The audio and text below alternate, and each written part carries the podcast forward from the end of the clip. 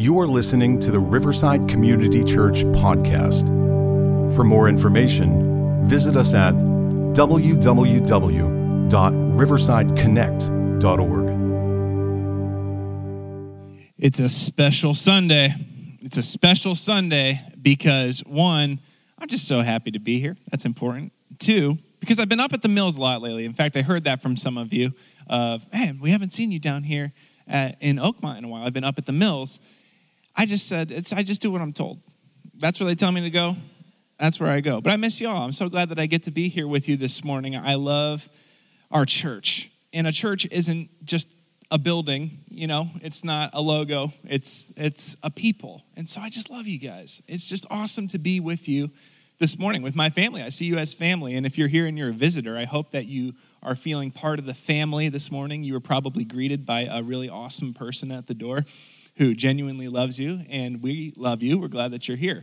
It's a special Sunday because it is the final part in our series, Whatever You Do. Nay, it is the final part of the final series in our yearly theme of All In. And of course, uh, this concept of being all in for God doesn't just stop at the end of a year because the theme stops. This is really the goal of the human life is to be all in for God. To be all in for God is to live life and life to the full. I have found it to be true in my life. Have you found it to be true for your life? It's an open invitation that God extends to all people, regardless of what your past looks like, what your weekend looked like, that you can go all in for Him and He will welcome you in with arms stretched wide. I don't know what kind of experiences you've had growing up in church or with other Christians or with God but I believe God wants to change people's lives, and He loves all people, all kinds of people, maybe even people who the world would turn their back on. This God wants to extend an invitation to that person and wants to do some pretty amazing things with those people's lives. I've seen it.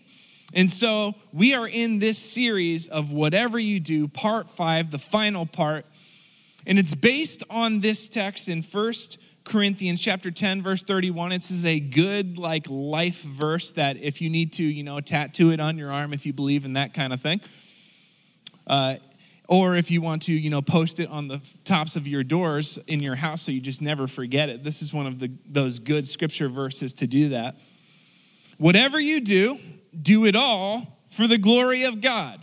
It covers just about everything because it's you know whatever you do Eh, all things, whatever you do, do it all for the glory of God. Now, I've preached a couple of messages in this series, and I've said this already a couple of times, but I'll say it again because I think it's really helpful.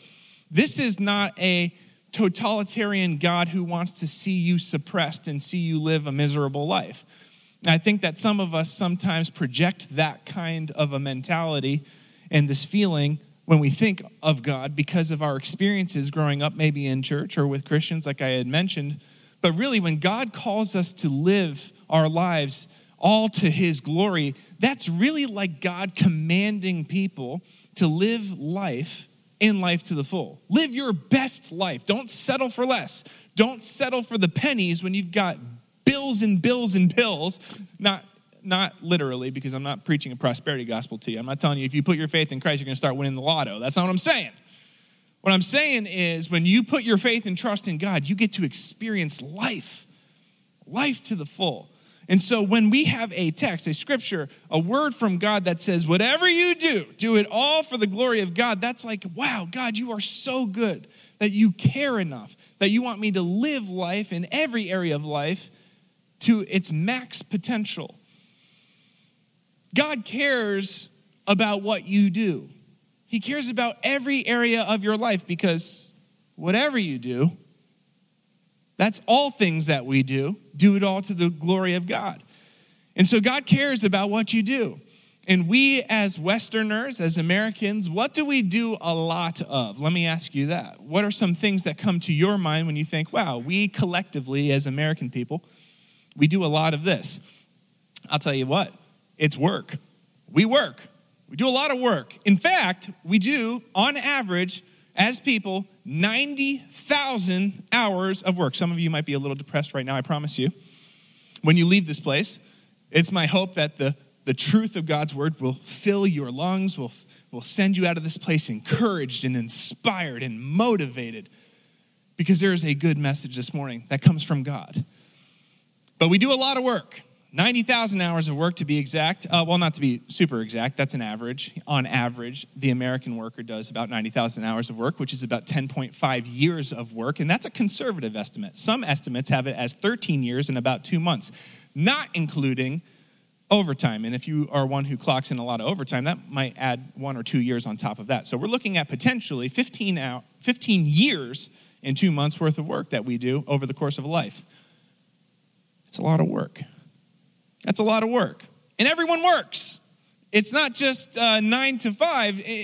By definition, work is this work, an activity involving mental or physical effort done in order to achieve a purpose or result. And so it could probably be argued that just about everything we do is work.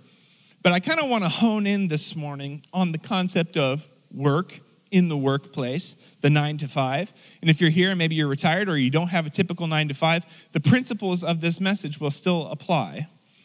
And I wanted to ask an, an interesting question, one that I think is kind of fun, and that is what was, I, I want to boil it down to the one person who started with the lowest wage uh, when your first job. What was the, the lowest wage in the room, your first wage? And I'm not talking about like what your uncle hired you to do, you know, throwing concrete the one day, you know, like under the table.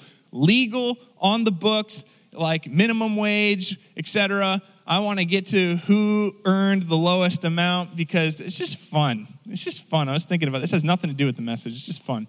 So I'll start the bidding just so people feel involved at $8 an hour. How, all right, keep your hand raised here. If you were making for your first job at least $8 an hour, don't be cranky over here, people. I want to see hands. $8 an hour, you're making at least that. Raise your hand. Okay. You guys all not working? I don't know. All right, so you're just not going to participate until we get down lower. Okay, I'll start at my starting wage at the age of 13, where I had a guidance counselor sign the papers, and I worked at Spirit Chrysler Dodge in Swedesboro, New Jersey for $5.15 an hour. That was my starting minimum wage. Let's start going down to 475 Okay, let's go. What are we going? What are we talking about? Like 5 cents here? All right, let's just throw it out there. Let's start at a dollar 50. Oh, some of you are still all right. If you're at a dollar 50, can you raise your hand and just hold it up for a second? Okay, what about a dollar an hour? We have someone, okay, we have a couple people who started their first wage at a dollar an hour. What about, oh my goodness, 75 cents an hour? 75 cents an hour, 85 cents an hour. Do we have someone who's lower than 85 cents an hour? Okay, what about 60 cents an hour? 40 cents an hour, 50 cents an hour. Is there someone lower than 50 cents an hour on the books? Ma'am, how much were you making an hour? Yes. Okay. What, 50 cents an hour? A dollar 50. Okay, so 50, did anyone start their wages at 50 cents an hour? Anyone lower than 50 cents an hour? Oh, can we give it up for the 50 cent an hour people? Whew. That'll get you some stuff. See, that was as fun as I thought it would be. 50 cents an hour. Thank you for, uh, you know, working so hard over the course of our years. You know, Galatians chapter 6, verses 7 through 10. I would encourage you to write this verse down because this is where we're honing in this morning. And I believe that if you spend time on this text this week, devotionally, you're just kind of meditating on this verse, you will find for all kinds of areas and avenues of your life, this is both a challenge an encouragement. Uh, it's inspiring to me, and it's somewhere that we're going to be focusing this morning. In this concept of work and how we can glorify God. Do not be deceived. God cannot be mocked. A man reaps what he sows. Whoever sows to please their flesh from the flesh will reap destruction. Whoever sows to please the Spirit from the Spirit will reap eternal life. Let us not become weary in doing good, For at the proper time we will reap a harvest if we do not give up. Therefore, as we have opportunity, let us do good to all people, especially to those who belong to the family of believers. I find that people get discouraged in their work and in their workplaces. I have conversations time and time again with people who just dread waking up and going into their workplaces. And maybe you find yourself in that camp here this morning, that it's just a labor. You find it as meaningless. You find it without purpose. You have no joy when you go to your workplace. It is my hope here this morning that you would leave here, regardless of whether you love your work, you love your job, or if you find yourself in a difficult season where you typically love your job, but it's just one of those tough times or if you just you just find yourself in a difficult place right now and you are just having to do what you're doing it's out of necessity. It's my prayer this morning that you would be able to look at your work with a different set of lenses this morning when you leave this place as an opportunity to glorify God in your work. What a great honor it is that we have this opportunity in our work to glorify God.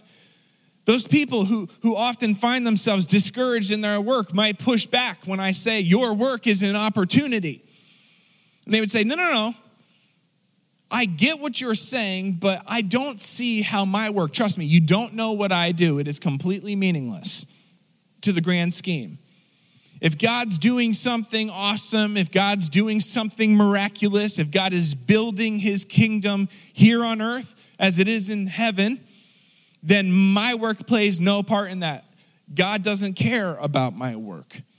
God cares more about the work of, you know, noble careers like teachers and nurses and doctors and firefighters and police personnel. This is who God cares about. These are the ones who are making a significant impact in this world. If you find yourself here in this camp of discouragement, I have good news for you this morning. Your work is an opportunity. Your work is an opportunity before God. And the nature of opportunities are that they can either be leveraged opportunities or they can be squandered. Opportunities can be leveraged or they can be squandered. And this morning, we're going to be looking from this text, this concept of sowing and reaping, and how sowing plays into this idea of leveraging an opportunity before God. Now, there might be another pushback if you find yourself here this morning and you're discouraged in your work that says, okay, I bite. If my work is an opportunity, I will tell you that it is so small, it is insignificant. It is such a small opportunity, if this is an opportunity whatsoever to be leveraged, it is so small, it is actually inconsequential to what God wants to do because it has got to be the smallest of small, small opportunities. Matthew chapter 25, verses 14 through 30, Jesus speaks of the nature of small, seemingly small opportunities. And when these opportunities are placed in our laps as people of followers of Jesus. Now, if you're here and you don't have a relationship with God, this is a good moment to look into what God wants to do with the human life, what God wants to do with a person's life. If they find themselves in a grand opportunity to glorify Him, live life, life to the full, pointing people toward life and light, or a small, seemingly quote, you got to see, if you're listening on podcast, you can't see my air quotes right now, small opportunities. What is it that Jesus, God, the creator of the universe, fully God, fully man, Jesus, some 2,000 years ago, is teaching about the nature of small opportunities and those who find themselves with those opportunities. In Matthew chapter 25, verses 14 through 30, Jesus is telling this parable, this story of a master who has these servants and he entrusts bags of gold to these servants. To the one servant, he gives five bags of gold. To another, he gives two bags of gold. And to the third, he gives one bag of gold. He goes and he leaves town. The servant with the five bags of gold and the servant with the two bags of gold immediately go and put the money to work, go invest and seize and leverage the opportunity and double the money that was entrusted to them, the bags of gold that were entrusted to them. The one with five bags of gold multiplied it to 10, the one with two multiplied it to four. Now, the one with one was nervous, such a small opportunity, such a severe master.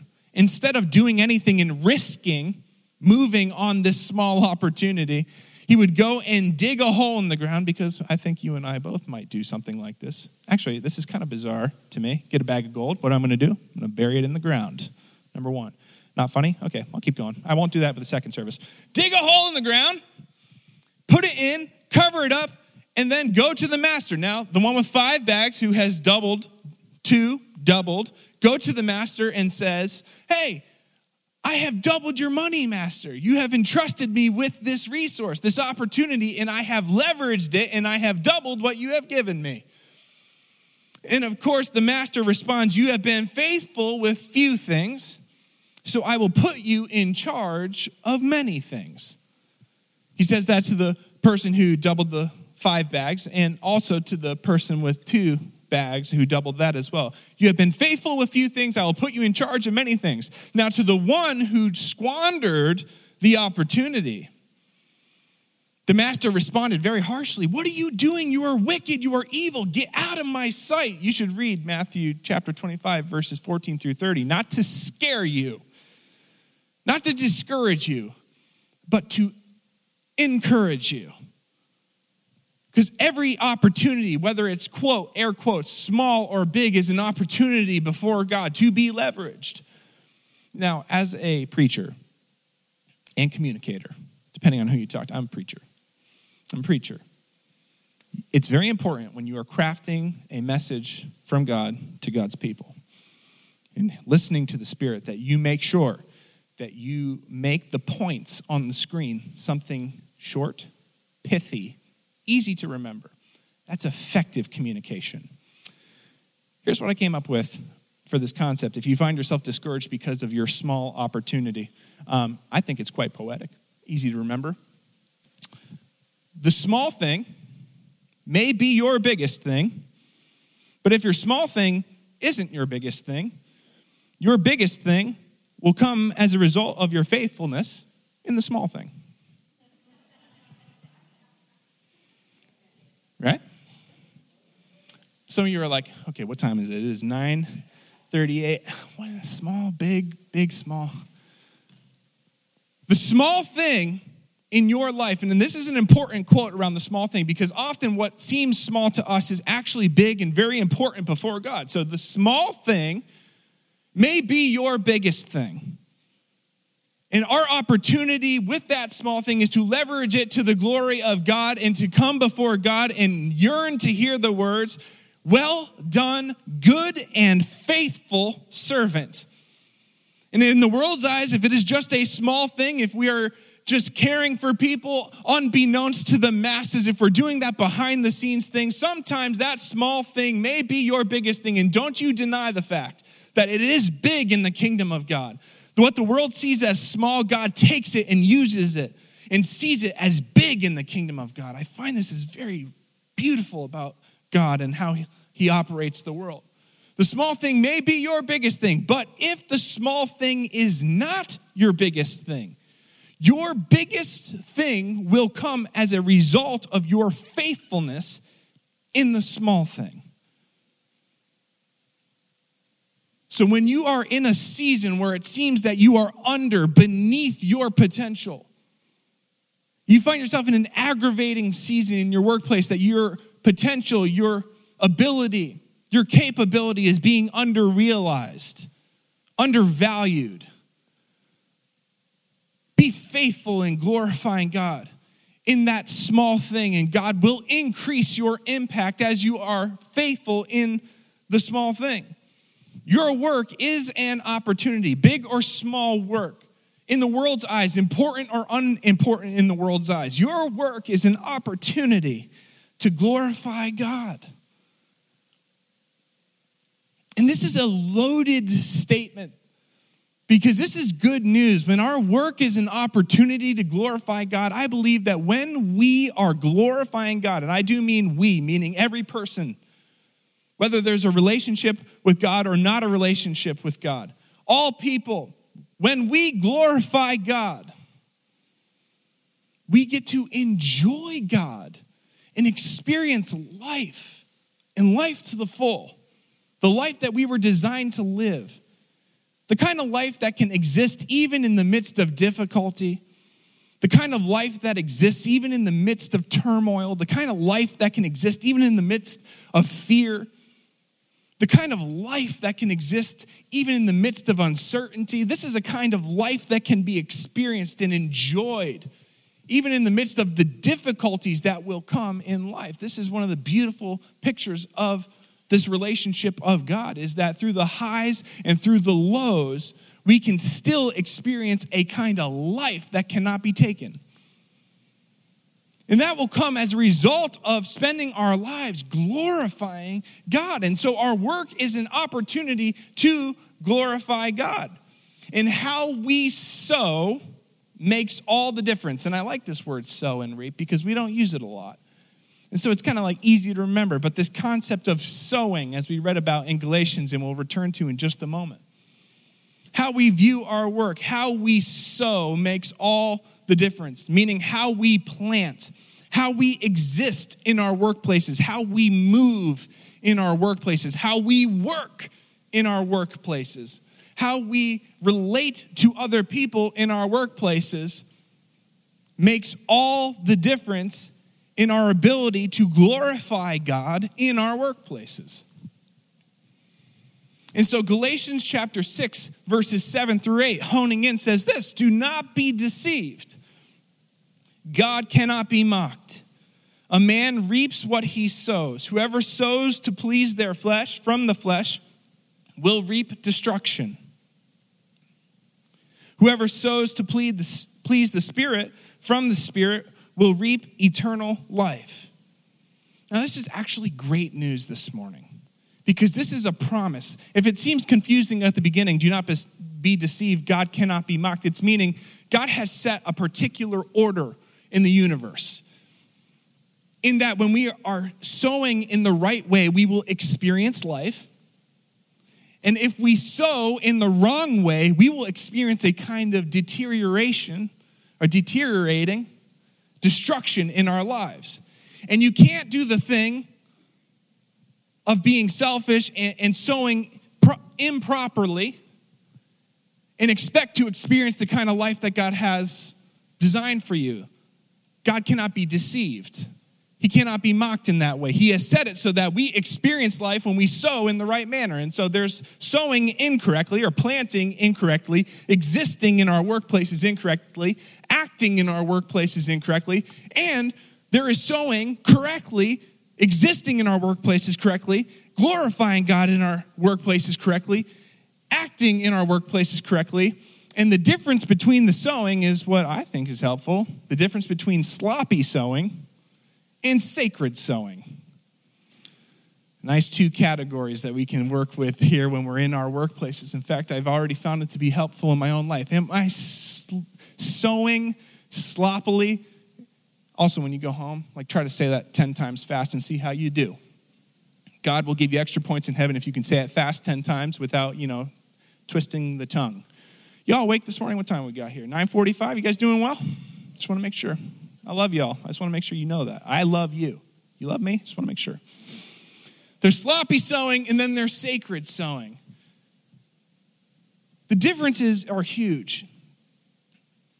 Is our work, the quality of our work, the excellence of our work, our reactions, our support of other people, our language that we use, our helpfulness to others, our morals and rightness, righteousness or rightness in our workplaces coming as a result of what we want and how we would react on our own?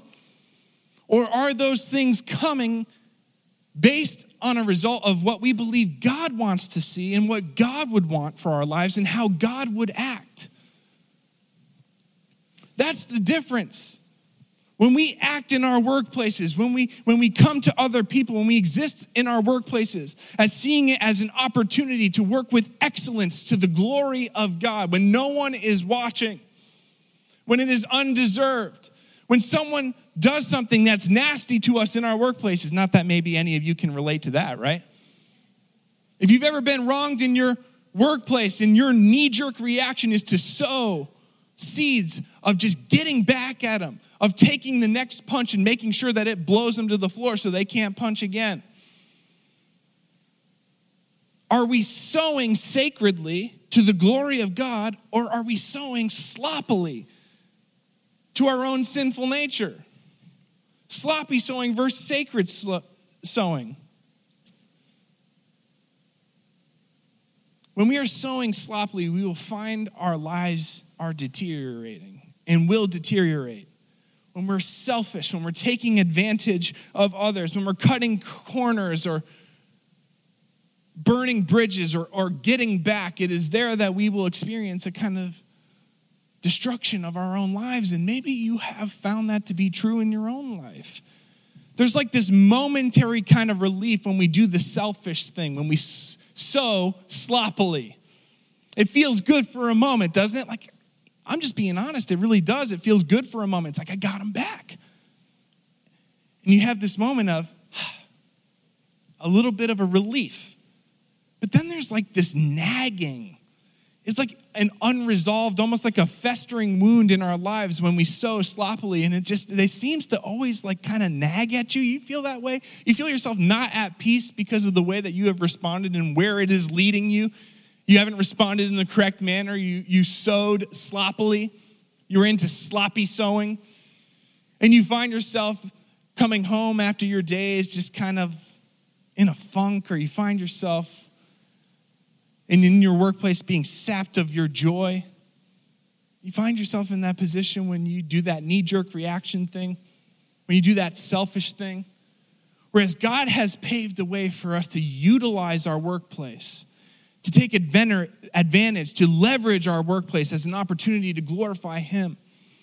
And we have to pause for a moment in these instances where things get difficult in our workplaces. And when we want to do the selfish thing, when the whole industry is doing this unjust thing, God has called us to glorify Him in our workplaces and to sacredly sow. Meaning, in my workplace, I'm going to plant godliness I'm going to be a beacon of light in the darkness.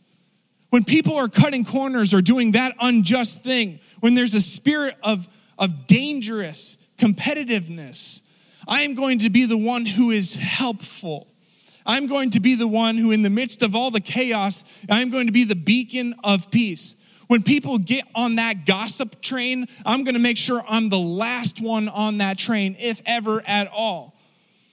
I want to make sure that I bring joy into a workplace that is toxic and that is actually difficult. When the industry does this time and time again to make sure that the bottom line is continually higher, that it is more and more profitable when we do this thing that is eh, questionable, God has called us in those situations as workers not to participate because that's sloppy sowing and it will only reap bad things for our lives. Instead, God has called us to sow sacredly, to use our platform of work as an opportunity to glorify Him. And there is a promise that is made in this text. Whoever sows to please the Spirit from the Spirit will reap eternal life. It's a promise, and God sticks to his promises. I believe that you will experience eternal life not only at the end of your life, but I believe you will experience a kind of life even in the midst of all the difficulty. Even as you are that outlier, you are that different one who's going to do that sacred sowing in the midst of all the sloppy sowing that's happening around you. I believe God is going to bless your life. Now, in the world's eyes, sloppy sowing is often rewarded. And this is the difficulty for the Christian life. It's a short sighted, temporary thing to sow sloppily. And there is a real pull, a real magnetization towards sowing sloppily because the world will often reward sloppy sowing. If you cut corners, if you do that unjust thing, if you do that immoral thing, if you do that thing that just cuts the feet out, the legs out of the competition, then you will rise quickly. And so when we actually go against the grain, as God has called us as leaders in this world that is in decay and in destruction, God has called his followers to be leaders in paving the way to godliness and goodness and justice, glorifying him in our workplaces. Now, when we sow sacredly, this is just a warning, you will find yourself in some difficulty. You will find yourself becoming within the target. You know why? It's because when you act in godliness, it makes people feel uncomfortable. It shine, you shine as a mirror to other people and they feel bad about themselves. It's not that you aim to do this, it's just when you are living as God has called you to live, you serve as, as an example. And people oftentimes will stack themselves up against each other and compare themselves, right? And to compare themselves against the example, it might make them feel uncomfortable. And so you might become a target. And if you're a target long enough, and some of you might be here this morning where you have been a target in your workplace because you have been doing this and it's just growing weary on you, you find yourself being kind of chipped away and you're like, you know, I'm, I'm just about over this. This text speaks to you in particular. In Galatians 6, verse 9, let us not become weary in doing good for at the proper time we will reap a harvest if we do not give up. Do not give up. There's a promise here for you. You stay on the straight and narrow. You stay on that way that God has called you to. If you are that weird person in your workplace who will not compromise, good for you. Before the eyes of your business, you might be the crazy person. You might be the target. But before the eyes of the creator of the universe, he looks at you and says, Well done, good and faithful servant.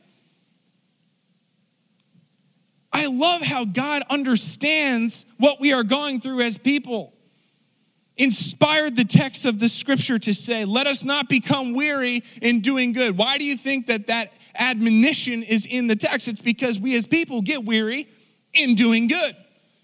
It is wearisome, it is tiring, it is it gets annoying, it gets difficult, it's inconvenient to do good.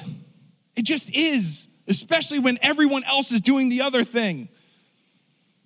But God gives us this encouragement do not get weary in doing good. Your time is coming. If not on this earth, then the one to come. I believe life is to be experienced on a personal level here on this earth when we give our glory to God in our workplaces. But even if we don't, this is some Shadrach, Meshach, and Abednego kind of steely resolved in the fiery furnace. Even if you don't,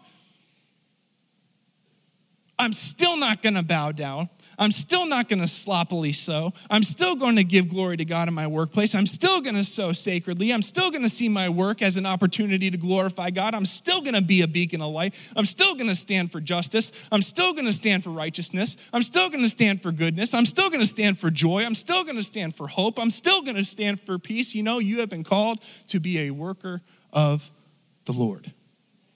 Amen. It's all right to clap. Come on, people. Time to wake up.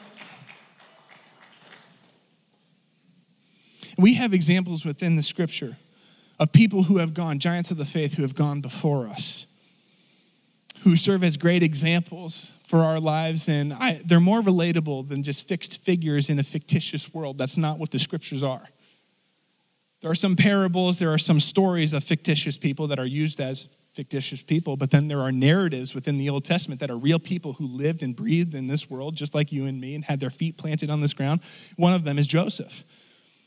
Joseph lived a crazy life, and in fact, I put it up on the screen here Genesis 37 through 50. That's a large chunk of text within the scriptures in the book of Genesis, real easy to find right in the beginning. I would encourage you to read the account of Joseph's life in chapters 37 through 50 and be encouraged as a result because it's just so down to earth. There's some fantastical supernatural elements involved, but you have this picture of Joseph. I'm going to give you like the five second version, if that's okay, of Joseph's life. Joseph had this amazing gift of God to interpret dreams, and God was giving him dreams, and he shared those dreams with his. I'm going to really move fast here, so stick with me. He had this gift of, of interpreting dreams and being given dreams, so he shared his dreams with his brothers, which actually, if you read it, you're like, whoa, Joseph, okay. But he did. He gave those dreams to his brothers, and his brothers and, and, father got really mad at him. And the brothers were already mad at Joseph because he was his father's favorite uh, son out of all of these sons. And so his brothers planned to kill him, but they actually had like maybe a stroke of moral consciousness and decided, hey, let's not kill him. Let's actually just, you know, throw him into a cistern and save him, uh, sell him to slavery. So that was a good move. So they sold him into slavery where he was taken by this guy who was really in charge in, in, in Egypt. And so Joseph was serving in Potiphar's house, this Egyptian kind of ruler, and God was with Joseph. And Joseph prospered in all that he did in working in this house that he was kind of sold into slavery to work. And he did so well under God's hand that he kept being promoted to places of authority and he kept glorifying God in his work. That's the takeaway as we keep moving here. And he became so desirable and had so much influence that Potiphar's wife started looking at Joseph and she wanted to have relations with him. And he decided, that he was not going to do that because it would not be glorifying to God or to his master. And so he did the right thing. He sowed sacredly. And I'll tell you where that got him. She ended up lying about him, saying that he came on to her and she ran away and ripped away. And so Potiphar was real mad at Joseph and threw him into prison. But guess what? God was still with Joseph. You would think that after glorifying God for this long, Joseph might have given away given up on God because here he's thrown into a cistern, almost killed by his brothers. He's, you know, thrown, sold into slavery. He, he gets thrown into prison now, but God is still with Joseph and he is still glorifying God. He is still sowing sacredly, so much so that the prison warden loves Joseph, puts him in charge of everything, and Joseph is doing so well. And there was this cupbearer, and there was this baker who were the king's people who were thrown into prison and they were having these dreams that they couldn't understand, and they brought it before Joseph. If you remember, Joseph had the capability, God given capability, to interpret these dreams. And so he gave really good news to the cupbearer, bearer, really bad news to the baker. And both came true. Really bad news. Both came true, and the cupbearer was brought back into the king's presence and was brought back into authority. And you would think that maybe the cupbearer would remember Joseph when he was brought back to his place of prominence, but he didn't. And so Joseph had to stay in prison for another two years. You would think at this point maybe Joseph would be sick of, of glorifying God and sowing sacredly. Maybe he would start cutting some corners, he would just give up on it. But he didn't. He kept glorifying God, sowing sacredly. And there came a moment two years later where Pharaoh had this dream of he couldn't interpret it. And so the cupbearer then, oh, I remember two years ago. And Joseph was brought into the picture, glorifying God. He was given this ability to interpret the dreams, and he interpreted this Pharaoh's dream. Pharaoh was amazed. He, he brought him to this place of highest authority in the land of Egypt, and he, Joseph, was able to restore all of these relationships that were broken. When he had a chance to, to go back and to get back and take revenge on his brothers, his siblings, his family. Instead, he extended a hand of mercy and grace and peace. You still see, even in the midst of his life in difficulty, he always sowed sacredly. He always glorified God. From the prison to the palace, Joseph always glorified God and saw his position as an opportunity to be leveraged for the glory of God. Now, quick side note, not to take away from a moment. That prison to the palace is what Pastor Donnie is preaching today. He's focusing on Joseph at the mills. So I'd encourage you this week to listen to the podcast because I believe that that message is going to change your life. It's really encouraging. It just looks at Joseph, like puts this magnifying glass. While I gave him like maybe a minute, he's going to spend an entire sermon on Joseph, which is just awesome. So spend some time looking at and listening to that podcast. I believe it will glorify your life. I want to invite the worship team to come back up here this morning. When we look at Joseph, we see an example of how God will not give up on you, that the promise is true in this text. Let us not become weary in doing good, for at the proper time we will reap a harvest if we do not give up. This Joseph, he reaped a harvest. He did not give up doing what God had called him to do. He continued to sow sacredly, glorifying God in his work. And God had brought him to this moment of big authority. Because why? He was faithful in that small thing, and God increased it to that big thing because he was faithful in that small. So let us, and this is the takeaway here this morning, as simple as it is, let us glorify God in our work. Glorify God in your work. I find that even if we can get to the point on Monday or Tuesday where we actually have the simple thought how can I glorify God in my work today? If we can get ourselves to asking that seemingly simple question, it is there of just asking the right question that I believe the power of the Spirit wants to come into our lives to be able to operate differently in our workplaces to be able to have a renewed sense of opportunity in our workplace, regardless of how you've seen it in the past. You are not working just for people, you are working for the glory of God. So do not underestimate the value of your opportunity at work. God wants to use you as a beacon of light and life in your work, regardless of how seemingly small it is or how big it is. God has given you this command whatever you do in all things, do it all for the glory of God. What an honor that we have. Let us leverage this opportunity that we have. Some 13 years and two months, or 10.5 years, if you're a hard, crazy worker, maybe it's 15 or 16 years that you're spending working. This is an opportunity to show people the glory and goodness of God. Let us rise to that occasion. Amen. And so let's take a moment this morning. We're going to sing a song here, and I would encourage you to maybe stay in your seats as the ushers come through and distribute the elements.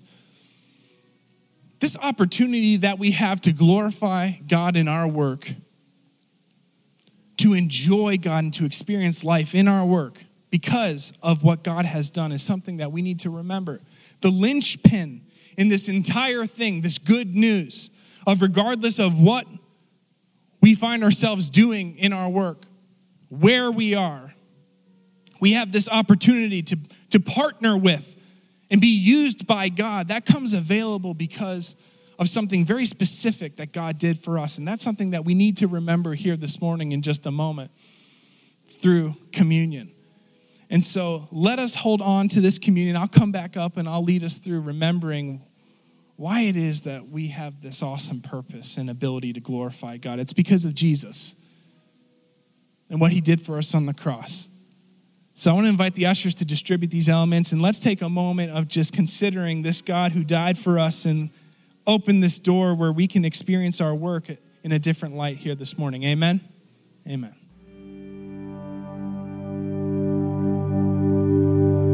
Thank you for listening to the Riverside Community Church podcast.